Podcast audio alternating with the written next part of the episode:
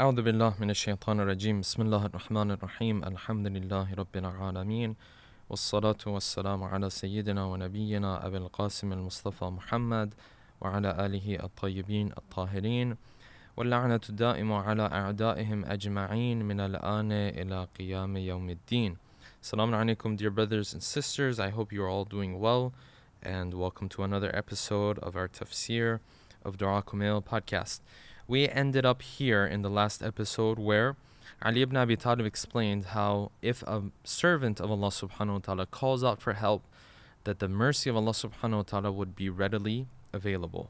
But at the end of that, he mentioned this one word in the phrase that was bringing that whole block of phrases to an end he said, وَلَا مُشْبِهٌ لِمَا عَمَلْتَ بِهِ الْمُوَحِّدِينَ مِن بِرِّكَ said, this is not how you normally deal with those who are muwahid, those who believe in your oneness. And we said really what this refers to is that Allah subhanahu wa ta'ala, He categorizes and He has a classification and He differentiates between those who accept the truth that is presented to them and those who deny it knowingly. And we also mentioned that those who, of course, never have an opportunity to hear the truth, they're not necessarily part of this categorization. They would be outside of this categorization. And Allah subhanahu wa ta'ala will deal with them with His mercy, of course, because He's not going to have someone not hear the truth because of the reality of things, because of the reality and the atmosphere of their life, and then punish that individual. No, we know that Allah subhanahu wa ta'ala would never do that. He is too merciful to ever do something like that.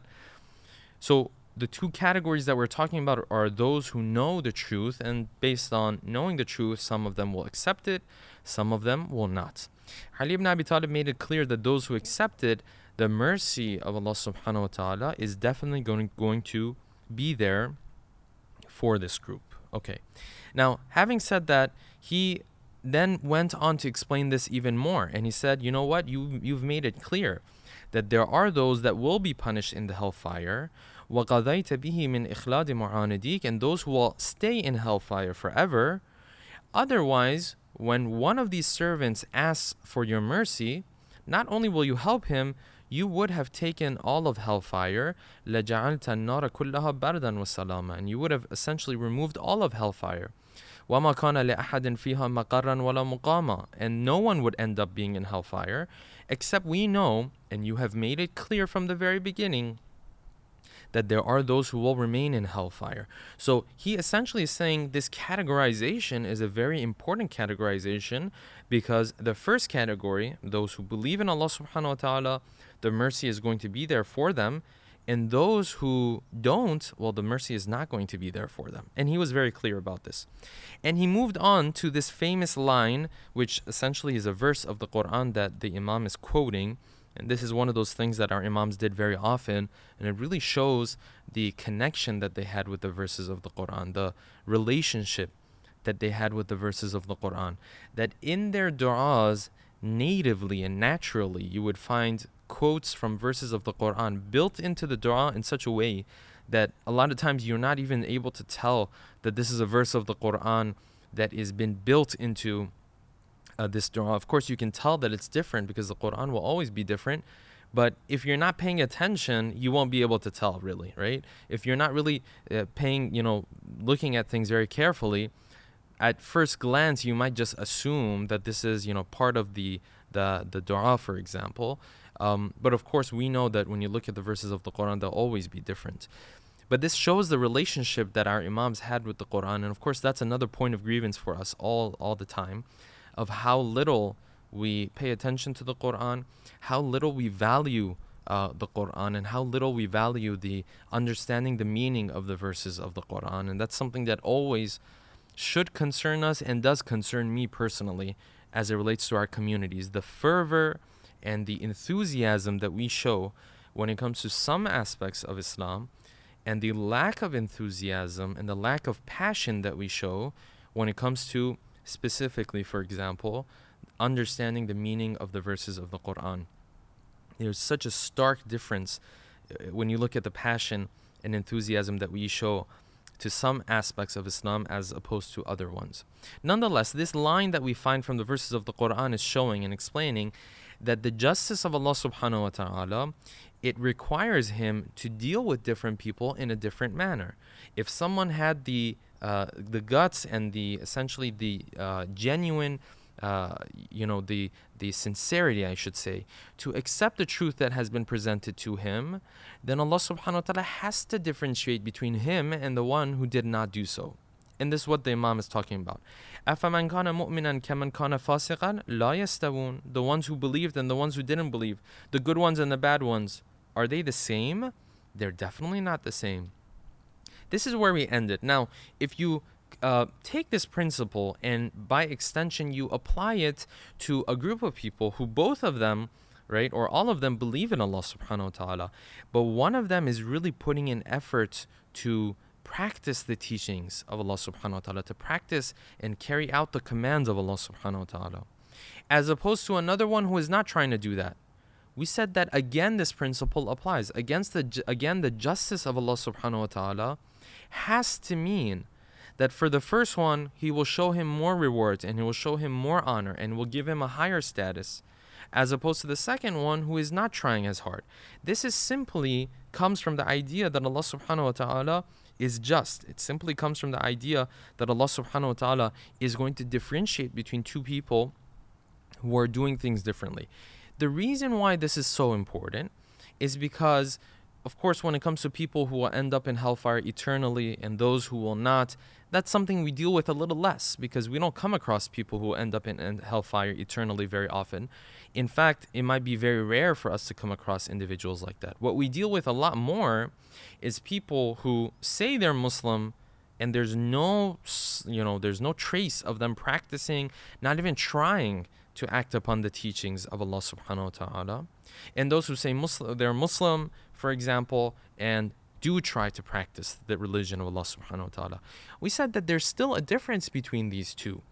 And one of the things that you find that is being said nowadays, and it's something that uh, unfortunately our youth are susceptible towards, and they are vulnerable towards this, you know, this mindset, is that yes, it doesn't matter what you do, we're all the same.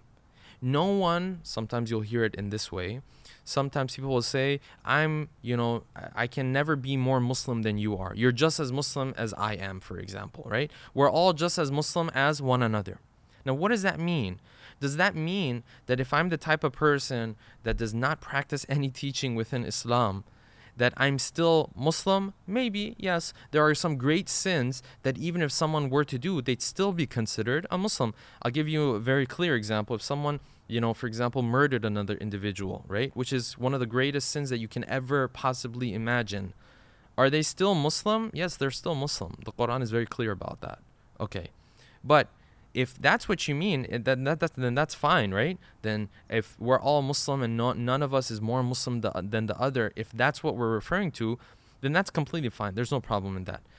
But if what I'm referring to when I say that none of us is more Muslim than the other, what I mean by that is that it doesn't matter how you practice your religion, it doesn't matter how much effort you put into it, that at the end of the day, God is going to look at us all in the same way and in the same manner. That could not be further from the truth. The reality is that even the smallest differences between us, when it comes to those things that we can control, right? Not your race and your color and your background and who your mom and dad was, and not that stuff. That's not up to you. The ones that you can control the effort that you can put in, that part, the smallest differences Allah subhanahu wa ta'ala will differentiate between His servants. Even the smallest ones, let alone the big stark difference between a person who's trying day and night to act upon the commands of God and the one who's just, you know, in my words, just chilling and relaxing. He just says he's Muslim, he just says he's Shia, for example, but when it comes to acting upon the teachings of Imam al Hussein, you find him, he, he's barely doing anything.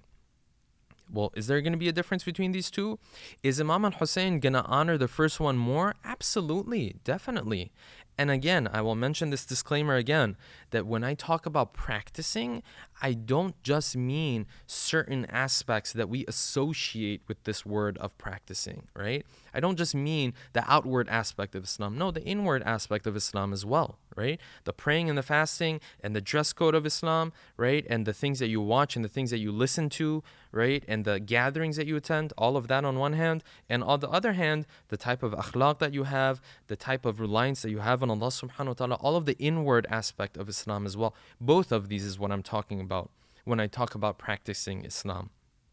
If someone is trying to practice Islam when it comes to both of these two aspects, is he going to be different from the one who's just chilling and doesn't care about anything and he's still Muslim and he's still Shia? Yes, absolutely he's going to be different from one another. So when we say that, you know what, you're no more Muslim than I am, if what we mean by that is that we're both within the realm of Islam, that is absolutely true. But if we what we mean by that, it just depends on different situations. People will use this type of, you know, approach or this type of wording in different situations. So it, it, you just have to see what they mean by it. But if what we mean by it is that we're going to be the same just because you're Muslim and I'm Muslim, but for example, you worked so hard, right, to not miss your prayers, but I don't even care about praying, and we're still going to be the same on the day of judgment. The answer is no, we're not going to be the same, right? Your place is going to be 10 times better than my place is going to be. And Imam al Hussein will honor you much more than he will honor me. If I'm just the one who wears black for him, and you're the one who wears black for him, but then actually tries to manifest his teachings in your life obviously. Now, yes, is he going to look upon me and say, well, you don't hold any value in my eyes? No, because at the end of the day, I had his love in my heart and I believed in Allah subhanahu wa ta'ala, so I have value. I still qualify for the mercy of Allah subhanahu wa ta'ala. But the question is, are we going to be the same? Because this line in the dua said, أَفَمَنْ كَانَ مُؤْمِنًا كَمَنْ كَانَ فَاسِقًا لَا يَسْتَوُونَ it's not saying that you know they're both going to be terrible or great. It's just saying they're gonna they're never going to be the same. And that is what we're saying here as well. That is important because, as I said, a lot of times you will find people trying to be inclusive, especially in our communities, because we've such we've done such a terrible job of being inclusive of those who are less practicing that now we go up to this extreme that yeah, it doesn't matter who you are and what you do, we're all the same in the eyes of Allah subhanahu wa ta'ala. No, that's not necessarily true from that perspective it is true from the perspective that we all have shortcomings. It, it is true from the perspective that the masjid and the community should be willing to embrace everybody. All of that is true, right? And unfortunately, we have done, like I said, a terrible job of, of doing that. That when we see a youth, for example, or maybe a family who's not as practicing, automatically within the masjid, the way we look at them, the way we talk to them about them or to them, is just different, right? And we isolate them essentially. Is that what Allah subhanahu wa ta'ala wants from us? Absolutely not. So I want to make it clear that we don't believe in that at all, and that is a major, major issue that we have within our communities. But having said that, we also don't want to fall into this trap where we essentially reach a point where we say, listen, it doesn't matter what you do in your life, God will love you regardless, and God, and essentially, we're all the same on the day of judgment. No, we're not going to be all the same on the day of judgment. On the day of judgment, the Quran says, فَمَن يَعْمَلْ مِثْقَالَ ذَرَّةٍ خَيْرًا يَرَهُ وَمَن يَعْمَلْ مِثْقَالَ ذَرَّةٍ شَرًّا يَرَهُ You bring a little bit of good, you're going to see it. You bring a little bit of bad, you're gonna you're to see it. So God is saying, I'm to differentiate, not just a general differentiation, not just a general categorization. No, I'm to categorize you guys like down to the T, right? That's what God is saying. So we want to be inclusive, but we don't want to. That doesn't mean that whether you practice or don't practice does not matter. What it does mean is that whether you practice or you don't practice, you have a place within the community of Muslims. You have a place within the community of the masjid. You have a place within the community of this Shia population, for example, and nobody, nobody should be there as long as someone has not denounced their faith. Nobody should turn to another person and say you're not part of this community. Right? You're not you're not part of us because of you know some shortcomings that you have. Even if those shortcomings are shortcomings that are evident right? Maybe in the way someone is dressing maybe in the way that someone has their lifestyle i mean we see this all the time where individuals come for muharram they're crying they're mourning for muharram right for the for the martyrdom of our beloved third imam and when you look at their lifestyles, and it's not even something that's hidden, right? Everybody knows about them, that the lifestyle does not line up with what the Imam wants from them. But does that mean you turn them away? No, you don't turn them away at all. So neither of these are, t- are right. And I just want to make it clear that we don't believe in either of these two approaches. What we believe is that our communities are supposed to embrace everybody. As long as they have not denounced their faith they, they are to be considered part of the community. Even if they they are involved in certain lifestyles that are not compatible with the teachings of Islam. And at the same time there is going to be a difference between the one who tries really hard to practice and the one who is just chilling and relaxing and doesn't really care what he is doing. There's going to be a difference between those two as well okay going back to uh, the dua he continues with this ilahi wa sayyidi فأسألك بالقدرة التي قدرتها يا Allah now that you have told me that there is going to be a difference between individuals then I ask you by the right of the fact that I am stuck in this situation because I have all these shortcomings and you just mentioned that at the end of the day I'm going to be held accountable for these shortcomings I ask you to then forgive these shortcomings that I have so this is how he's going to go about it إلهي وسيدي فأسألك بالقدرة التي قدرتها وبالقضية التي حتمتها وحكمتها وغلبت من عليه أجريتها I ask you you know knowing that you have made it such that when someone commits a sin he will be held accountable to it right the this line of the dua is saying by the right of that or ordain of that thing that you have ordained what is the thing that Allah subhanahu wa ta'ala has ordained the fact that you will be held accountable for your sins. Okay? It says, by the right of that, and me knowing that that's going to be the case, and by the right of that power that you have over me, that if I sin, I'm not outside of your realm. I can't just run away, right? I can't just escape. There's no there's no place to escape to. I'm going to be held accountable for what I did.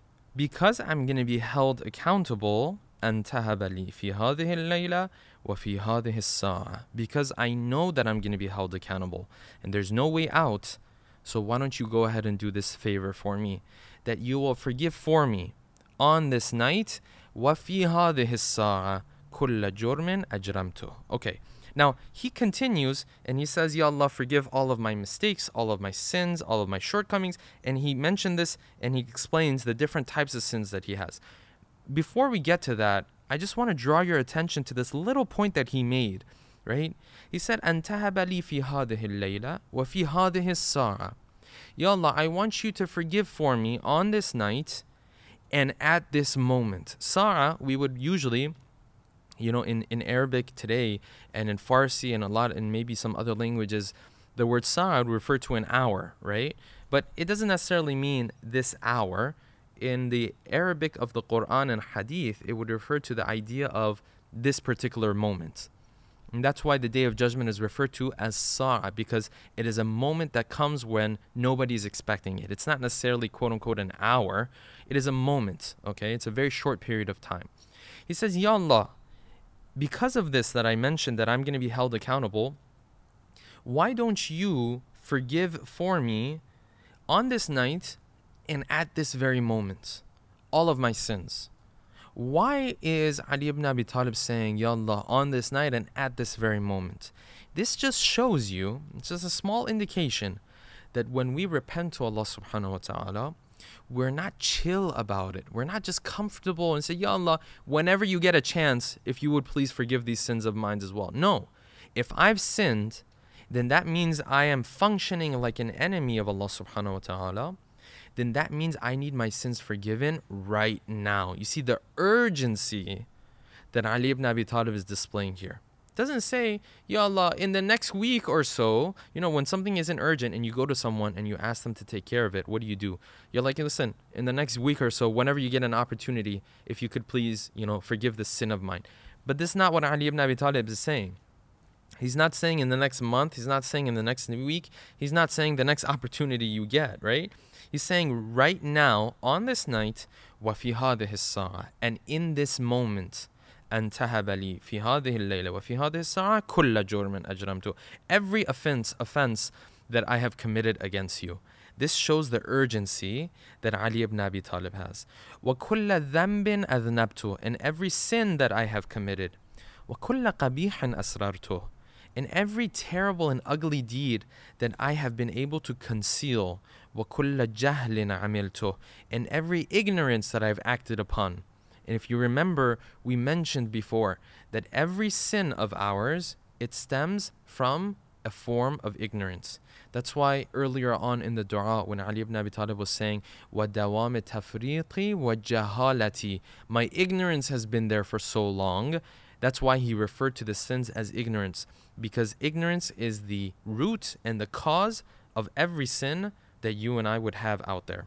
وَكُلَّ جَهْلٍ عَمِلْتُهُ Forgive every ignorance that I've acted upon. كَتَمْتُهُ أَوْ أَعْلَنْتُهُ Whether it came out or I was able to conceal it. Sometimes we do wrong things and everyone finds out about it. Sometimes you do wrong things and nobody finds out about it. And of course, the angels of Allah, of Allah subhanahu wa ta'ala, He Himself, they are keeping record of this. أخفيته أو أظهرته Whether I was able to keep it hidden or it was a sin that I did publicly. It doesn't matter. I want you to be able to forgive all of these and not just when you get an opportunity. I want them forgiven right now. That's how urgently Ali ibn Abi Talib is asking for the forgiveness of Allah subhanahu wa ta'ala. Inshallah, in the next episode, we will continue and move on uh, as he talks about the two angels that write down the deeds of the human being and some of the points he makes about these. And it's very beautiful as he explains how sometimes these angels are not able to see some of the deeds, which is something that is a little foreign to us because normally what we hear and we read is that everything you do, that these angels will be able to see it. So, what does it mean when these angels aren't able to see some of the things that you and I do? That, inshallah, we will discuss in the next episode. Thank you for being with us. Inshallah, keep us in your du'as. And until then, uh, stay safe. Wassalamu alaikum wa rahmatullahi wa barakatuh.